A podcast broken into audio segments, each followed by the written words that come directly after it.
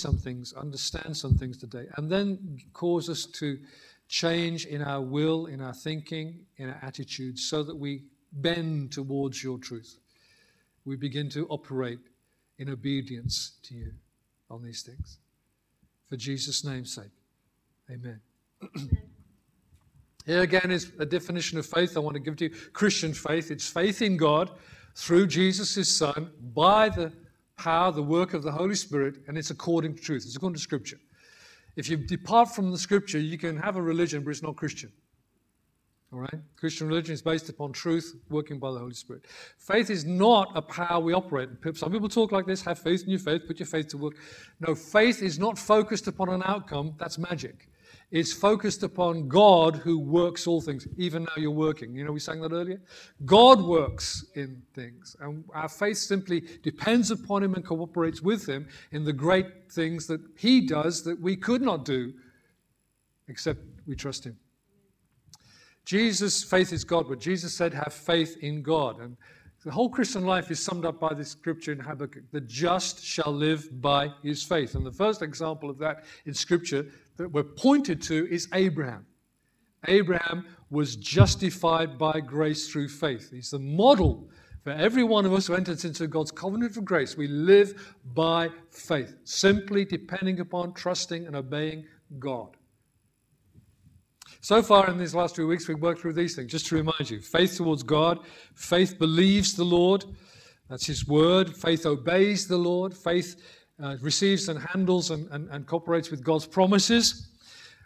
Faith prays, faith repents, and that's not just a one off thing, but there's a constant lifestyle of renewal, of learning, of having to get rid of some things and embrace new things. Repentance, faith and forgiveness, faith and community, a couple of weeks ago, and then last week, faith and finance. And there in faith and finance, of course, I was telling you that uh, tithing, giving, uh, giving our first fruits for God is not the law. It's not legalistic. Abraham did it hundreds of years before the law. It belongs to the covenant of grace, which preceded the law and continues after the law. The law was an interim, a little, little interruption in the flow of God's covenant of grace.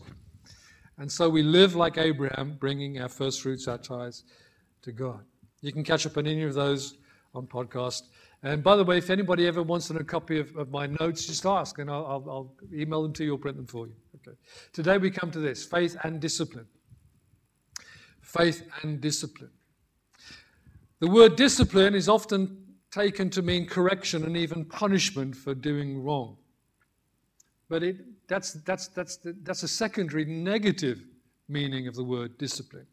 It has a more positive meaning. It's being taught to build boundaries and patterns of behavior that help us to do well. And in that sense, it's used in Hebrews 12, where, where, Paul says, We receive the discipline of the Father. Yes, sometimes it is correction, but it's also it's training so we learn to live in a way that is good for us and glorifying to God. Great quote from Abraham Lincoln, good old Abe. Discipline is choosing between what you want now and what you want most making the choice. Now, the opposite of discipline is you might say indiscipline, but that's just the lack of discipline. Actually, let me tell you that I would suggest the opposite of discipline is dissipation, it's wasting. Wasting time, opportunity, money, whatever. If you're not disciplined with something, you're wasting it. Dissipation. Here's a scripture, Ephesians 5:17. Therefore, do not be unwise but understand what the will of the Lord is. And do not be drunk with wine or any other form of alcohol. Don't run around that one and think, oh, it's okay to drink this if you don't drink wine. But in which is dissipation. You get drunk, and what have you done? You've wasted your time, you've wasted your energy, you've wasted your health. But be filled with the Spirit. Wasted time, wasted energy, wasted passion, wasted health. When I was a younger person than I am now, People would sometimes say, maybe it's the Midlands where I grew up, oh, that guy's a waster. And I, I remember that word, waster. I mean, it's not swearing, is it? But it's, it's really strong language. He's a waster, that fellow. No, nothing and no one mattered to him. He felt and shouldered no responsibility. He avoided accountability and lived for nobody but himself and without discipline. A waster. Success starts with discipline. You know, it, child prodigies, you know, amazing things, but you know, very few child prodigies work out for, the, for really well in the long run. You don't hear anything of them, they fade from view. Because in the long run, it's diligence that matters more than brilliance. You can't become a doctor of medicine without diligence. You can't become a good lawyer without diligence. You can't become a, a well equipped accountant without diligence. You have to study, you have to do the work. In the long run, diligence outweighs brilliance. No serious athlete is indisciplined. Even snooker players nowadays not only spend hours each day at their practice tables, many of them are giving up smoking and drinking because they know they need to be healthier. They need their brain to work, not to be numb. You put in the time and the effort, you go through the drills, the routines, and you build strength, stamina, and skill. We've seen it, we're going to be seeing it tonight, aren't we? Many of us watching a football game. In football and tennis, practice pays. You can't play football at the highest level for 90 minutes and more, or a tennis match for hours at a time, without a thorough training regime, without discipline and diligence. This analogy is used in Scripture to point us to the necessity of discipline for the sake of godliness. Paul compares himself and us as Christians to the athletes who competed in the Olympic Games. They started 776 BC, a very long time ago. But in the in the town of Corinth in Greece, they held every two years an Olympic style competition based on the old Olympics. And so Paul's writing to the church in Corinth where they have an Olympic thing every two years. And he says to them, Do you not know that those who run in a race all run, but only one receives the prize? Run in such a way that you may obtain it. And everyone who competes for the prize is temperate, is disciplined, is self controlled in all things. They do it to obtain a perishable crown, which was actually just a wreath of pine leaves and twigs. How many of you vote for a, a, a crown of, tw- of pine? You know? Yeah. But we do it for an imperishable crown. Therefore I run, thus not with uncertainty Thus I fight, not, not as one who beats the air. I discipline my body and bring it into subjection, lest when I've preached to others, I myself should become disqualified. Paul says, I discipline myself to run and fight and endure, so I receive the imperishable, enduring crown that will be handed to me, to me by the Lord Jesus. Paul's right speaking to the Ephesian elders. He's not going to see them again. He knows the, the thing that's going to happen to him in Jerusalem and then in Rome. And he says, None of these things move me, nor do I count my life dear to myself, so that I may finish my race with joy and the ministry or service which I received from the Lord Jesus to testify to the gospel of the grace of God. And in his last letter ever written, his second letter to Timothy, his young uh, protege, Paul knows he'll soon die as a martyr for Christ. And he says, I have fought the good fight. I have finished the race. I have kept the faith. Finally, there is laid up for me the crown of righteousness, which the Lord, the righteous judge, will give to me on that day. And not to me only, but also to all who have loved his appearing. There, the fight and the race were almost over for Paul and his imperishable crown was waiting in the hands of Jesus as he pictures it. Paul chose discipline so that he would not fall and fail in the fight and race of faith. Now, how many of you have felt in this last year and a bit, year and a half even, in a bit of a fight? Life's been a bit of a struggle. Yeah? Well, we fight with faith. And we fight for faith to deal with life. Just as an athlete can't compete without accepting personal commitment to whole life disciplines. So, a Christian who wishes to grow in the grace of God and to honor his name must choose those disciplines that build a healthy and godly lifestyle of faith. If we're to be disciples of Christ, we must choose and practice disciplines. All right, this is not got out of a book. It's out of me, out of my head, putting it together. So I, I may even regret putting it this way by tomorrow. But disciplines of the body, physical disciplines. We need to discipline our appetites our appetite for food, our appetite for rest, because if you overwork that one, you become a lazy so and so. Self control, self denial, knowing how to do without. Practicing fasting, though fasting is a discipline you do not, not just for the body, but for your soul, for your spirit, to connect with God in prayer.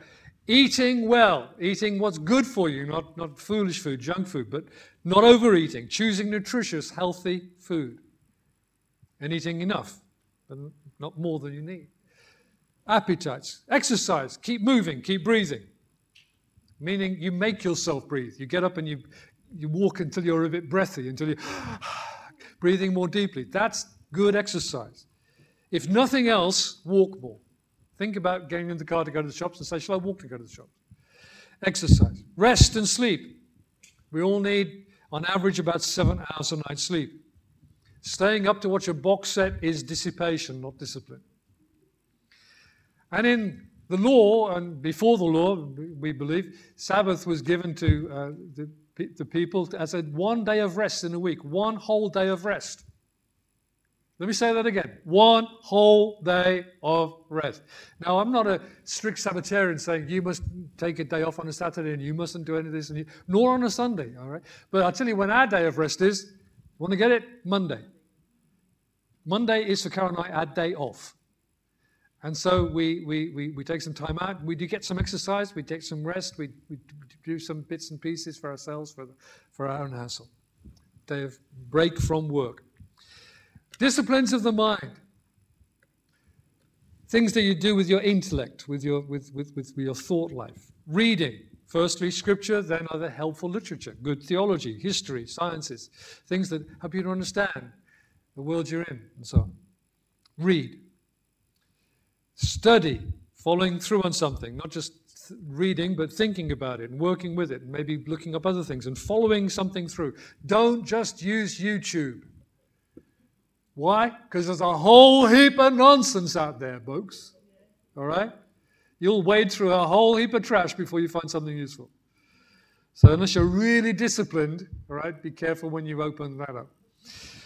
Writing, put down your thoughts. You can do it with a pen or with a keyboard, doesn't matter, but keep it, maybe keep a journal. Over there, there's a little black book, brown binder book. All right, that's my journal. It's loose leaf. I take pages out, I put new pages in. Every day as I'm reading, uh, I write down a thought. I write down a scripture or I write down a thought about the sermon I'm going to preach in the next week or two, please, it comes to mind. I write it down. So I've trapped it, I've caught it. Trapping the thought, coming back to it again. That's important. Maybe write down the thing you've prayed, not the whole prayer, but just a headline. You know, I asked the Lord today for this. And you can look back some weeks later, as Carmelo could, and say, That's the breakthrough that I was asking for from the Lord. And you give thanks to Him. Write things down. Meditation. Sorry, back up here. Meditation. How many of us can actually sit in a quiet room in silence and just think? Good. Because it's a lost, it's, it's, it's a lost habit. You know, we, we, we reach for the phone, we, we reach for the remote. Yeah? Just think. Sit before the Lord. Consider Scripture. Think through some problems. Turn them into problems into prayers. I used to love to do this when I used to go to a gym that had a sauna. I'd do a big workout. At the end of that, have a shower, sit in the sauna, and I'd take another 15 minutes and I would just sit. If anybody came in, I, of course, I had to talk to them and end up witnessing to them very often, but never mind. Um, just to sit and be quiet and think before the Lord. Meditation, prayer. Turn what you read, what you write, and what you think back to the Lord. Present yourself to Him. Ask for His wisdom, His understanding, and the courage to act the one upon the conviction and the leading He gives to you. All right? Rattling these things through. Disciplines of the heart. In other words, your emotional life, your feelings. Disciplines of the heart. Please deal with hurts and disappointments and discouragements. Don't let them take root as bitterness and resentment and wrath and vengeance. I'm going to have them for this. I'm going to sort them out for this. Don't let it happen. Deal with them. How do you deal with them? You make open hearted prayer to the Lord. You talk to Him about it. And if you think, oh, that's a bit risky, David, go and read the Psalms, please. Look at King David doing it. He brought his disappointments, his discouragements, his offenses, his bitterness, his anger, his frustrations before the Lord and got his answers from God. Praise and thanksgiving to the Lord is also very good for us. It's to turn your hearts back around again by giving thanks to God for His. You know, we used to sing the old song, Count Your Blessings, name them one by one. Well, some of us need to do that. Do a bit of thinking, count some things off, and then give thanks to God for His goodness to you. But deal with your heart. You know, it's a tricky thing. There's still, there's still a fallen nature at work within you. So you need to deal with the things that will lead it astray and put it into the smelly pool of whatever over here, okay? Deal with those things. Disciplines of time. Time is a very precious resource, said the man in the 60s standing in front of you.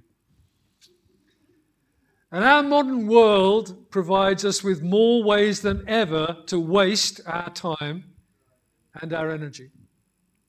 Therefore, part of the battle for us as Christians in this modern age is to fight against the pull of wasted time. Things that divert us, that dissipate our time and energy. So we end up being tired at the end of the day, but we haven't really achieved much at all because all we've done is we've dealt with that and that and that and that and looked at this and looked at that and looked at that. Your time and energy each day is limited. You do need to sleep at night. You will run out of energy by whatever, 9.30, 10 o'clock, 10.30, 11. Allocate the time to do what you really want to do. Please don't say, I don't have time to do it. No, you need to organize the time to do what you really want to do. Remember, Abe Lincoln, discipline is, dis- discipline is choosing against what you want to do to what you most want to do, what your higher priority is. Work time, of course, we all need to put in time and effort. Our, our work is necessary, but set your limits. We know overtime increases some income, but it costs you in other ways. It takes its toll on you and on your family and in your other responsibilities. Make time for family. Make time for relationship. Make time for friendship. Allocate time for the disciplines I've just listed. Resist the, the siren calls. You know what a siren was? A siren was, was, was, was it, it's a Greek legend. Some ladies who sat on a rock in the sea and sang sweet songs to the sailors. And as the sailors moved towards the song, they, their, their, their ships were crushed on the rocks and they were drowned. The sirens lured them to their death. The siren calls of social media, TV programs, texts, and emails. Don't answer emails and texts straight away because then you give the impression you're on there all the time. Do you want everybody to think you're on there all the time? You don't want to be on there all the time. So, do you know what? Give yourself times in the day when you deal with your correspondence and don't do it all the time. Use catch up and on demand things on TV and so on. You know, you don't need to watch it at 8 o'clock. You can watch it when you're ready to watch it. Three days later. You know? You think, no, I'm going to have some time out. I'm going to have an hour or two hours. I'm going to watch those two programs. Right? You saved them. You can do it on catch up. Don't, be, don't let the world push you into its time frame. Say, do you know what? I can fight against that. I can do things when I choose to. Remember to give time to your home. A house doesn't clean or renovate itself, and a garden needs cutting, watering, and tidying from time to time. Make the time. Plan in your days, in your week? When do you give time to housework or gardening, whatever? Mark out time for you to take exercise and mark out time for you to have rest. Rest is important. Remember the principle of Sabbath? Then, those are just personal disciplines, you might say personal disciplines, but then, there are disciplines of grace. You see, we talk as theologians, scholars about the means of grace. I'm talking about them as sacraments. I'm not a sacramentalist. I don't believe in sacraments. I believe in means. I'm a Protestant. I believe in means of grace. There are things that God has given us by which His grace comes to us. Okay? Obviously, things like prayer, like reading Scripture. But we need to use those things with discipline. praying, reading Scripture, fellowshipping with our fellow Christians, breaking bread, which we'll do in a while, worship. These access the grace of God, and we need to do these things with rhythm and regularity, not not dropping them, not, not forgetting them. Reading the Bible through day by day is a choice, a discipline. Praying every day is a choice, a discipline. Worship, praise, and thanksgiving. We choose to do them. We give our time to them. Coming to church, to a church meeting, engage with worship and teaching and communion is a choice and a discipline, and we we'll, won't have any limits on that in a few weeks' time. You can all come. You don't have to take turns to come or say, well, go one week and I won't go another week because there isn't space. There will be space. A few weeks' time, there'll be 250 chairs back in this room, all right? Joining and attending a small group, twos and threes, or a, or, or a house group, of, a neighborhood group, is a choice and a discipline because then we engage with one another and we talk back over things we're learning together. We choose a discipline to pursue a goal in life. And our goal in life is this godliness. That's a very old fashioned word, isn't it? But it's used surprisingly often in the New Testament letters. Godliness is not being religious, doing your little bit of going here and doing your hour there. Godliness is a whole life that is God centered, God focused, God honoring.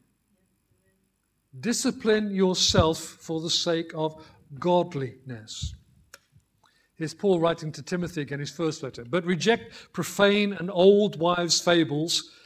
I'm not going to explain what that means at a point in time. And ex- exercise yourself towards godliness. Discipline yourself towards godliness. For bodily exercise, going to the gym, having a run, profits a little. Yeah, it's good for you. But godliness is profitable for all things. Every bit of life gets, gets affected and improved and nourished by God, the choices of godliness. Having a promise for the life that now is, this is good for now, and of that which is to come, and it's good for future life to come. We're pursuing godliness in a godless world. So the more we choose godliness, the more different we'll become from the unbelieving world. What is true in the pursuit of athletic achievement is true also for us in pursuing godliness. There is little strength or success without discipline. Discipline shows that we accept our responsibility and our accountability, and we're committed to grow in grace and become more mature. Disciplines and rhythms and routines of life and faith hold us to purpose, keep us on track. We set the boundaries for ourselves. We choose the routines and disciplines that keep me focused and on track. Now, I can teach you and advise you and even warn you about making choices, but I cannot choose for you. I cannot dictate to you. You must choose and make those changes. You decide. You set the boundaries. How you run your time, when you go to bed, what time you set the alarm in the morning. So you, your life begins to have some shape. How you handle food as an appetite and so on. How life has shape. You must make those choices yourself. Every one of us must fight through in faith. Faith must fight through, and faith must finish well. In his letter to Hebrews, which we Paul's letter to Hebrews, which uh, we, after chapter 11, where there's a roll call of people of exemplary faith, Paul then addresses his he- readers and hearers in this way. Therefore, we also, since we're surrounded by so great a crowd of witnesses, that's the Old Testament saints he's talked about, not, not, not, not angels, lay aside every weight and the sin which so easily enslaves us and let us, ensnares us, sorry, and let us run with endurance the race that is set before us looking unto Jesus, the author and finisher of our faith. He's at the start line and the finish line, if you want to put it that way, of the race. Who, for the joy that was set before him, endured the cross, despised the shame, and has set down at the right hand of God. My friends, we are called to follow Jesus to the end. We can't do that without some discipline, some self control, some real thoroughly worked through choices about how we handle ourselves, how we handle our time, how we handle appetites, how we handle our, our hearts, how we handle our minds, how we handle our thought life. Are you in the right race, the fight? You're in the race? Then choose these disciplines of faith and life to fight and run well. And to continue to do so in the end. Can I talk to you afterwards, Can I talk to you afterwards? After? Yeah, please. Right. No, No, not now. We're going to break bread together. Let's do this now. You got your. Anybody not got one? We'll get one to you. Raise your hand if you haven't got one, and uh, Linda will bring a tray out around. Okay. I just put these words over this picture. In breaking bread, we remember the Lord Jesus until he comes. And The bread is a symbol of his body, which was broken for us, and the wine is a symbol of his blood, which was shed for us. One day, we'll stop doing this. Do you, do you know that? Because instead of a little meal that reminds us about Jesus, we will eat a meal with Jesus. This is the Lord's table until we arrive at his table. Father, we thank you for Jesus and we remember again his body which was broken for us. And we remember it by taking this little wafer and giving thanks to Christ, our Savior. Amen.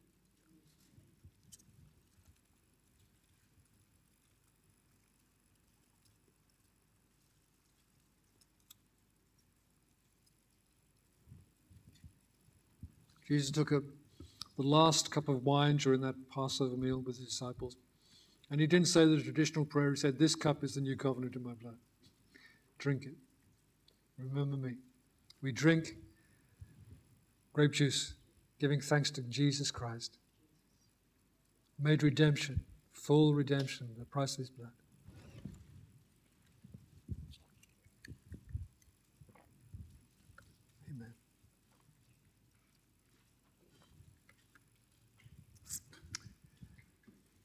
Somebody needs to tell the young people they should be back in here to help us to close our meeting now. I found this graphic, it's a bit dark, I know. But it's a song we sing sometimes. I have decided to follow Jesus. No turning back. No turning back. It's a song we sing, and we often sing it with some gusto, you know. But, you know, we, we have to make choices, real choices, yes and no issues, this is better than that choices if we are really setting our hearts, our intentions on following Jesus. We have to choose for ourselves some boundaries and some disciplines that keep us where we need to be. Pursuing godliness. Living a God centered, God honoring life through Jesus and through the help of the Holy Spirit. I've decided to follow Jesus. We've prayed earlier on for those who are going to be traveling in these difficult times and for those who are dealing with different issues of uh, family life, needing to uh, deal with those who they've lost. Uh, others are coming up with birthdays in this next week or so. And uh, let me just uh, remind you that, uh, you know, a birthday is not just one year older, it's a year nearer seeing Jesus. there is some good news in that too, all right? All right. Let me pray, and then we'll just get our worship team to lead us in song. Father, your grace is more than enough for us, and your provision is more than enough for us.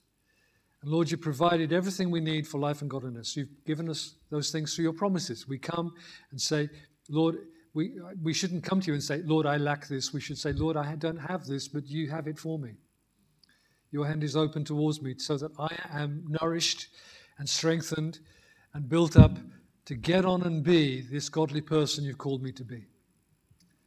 And I pray, Lord, that your word today will work in our hearts to call us to make some step changes. Not everything in one go, just to deal with this one, that choice one by one to bring things to a new order of a life that honors you in every part.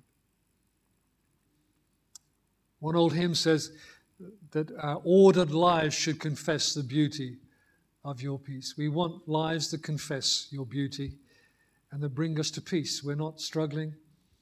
We're not flapping around. We know where we're walking moment by moment, step by step in the grace of God towards the kingdom of God. Thank you, Father. May Jesus Christ be honored in and through us, we pray. Amen. Amen. All right. Good. Musicians singers, begin to make your way up here, please. And uh, I finished obviously a bit quicker than I thought I would. I didn't write a longer sermon today. Um, and I'm going to step down there. We're going to sing together in a moment or two. And then I'll just come up and bring a, a word of blessing, dismissal, encouragement before we go and have some conversations, hopefully, before you go home. We don't chase you out, we don't chase you away. You can have, have a chat with somebody, find some space to do it before we go. Okay, thank you.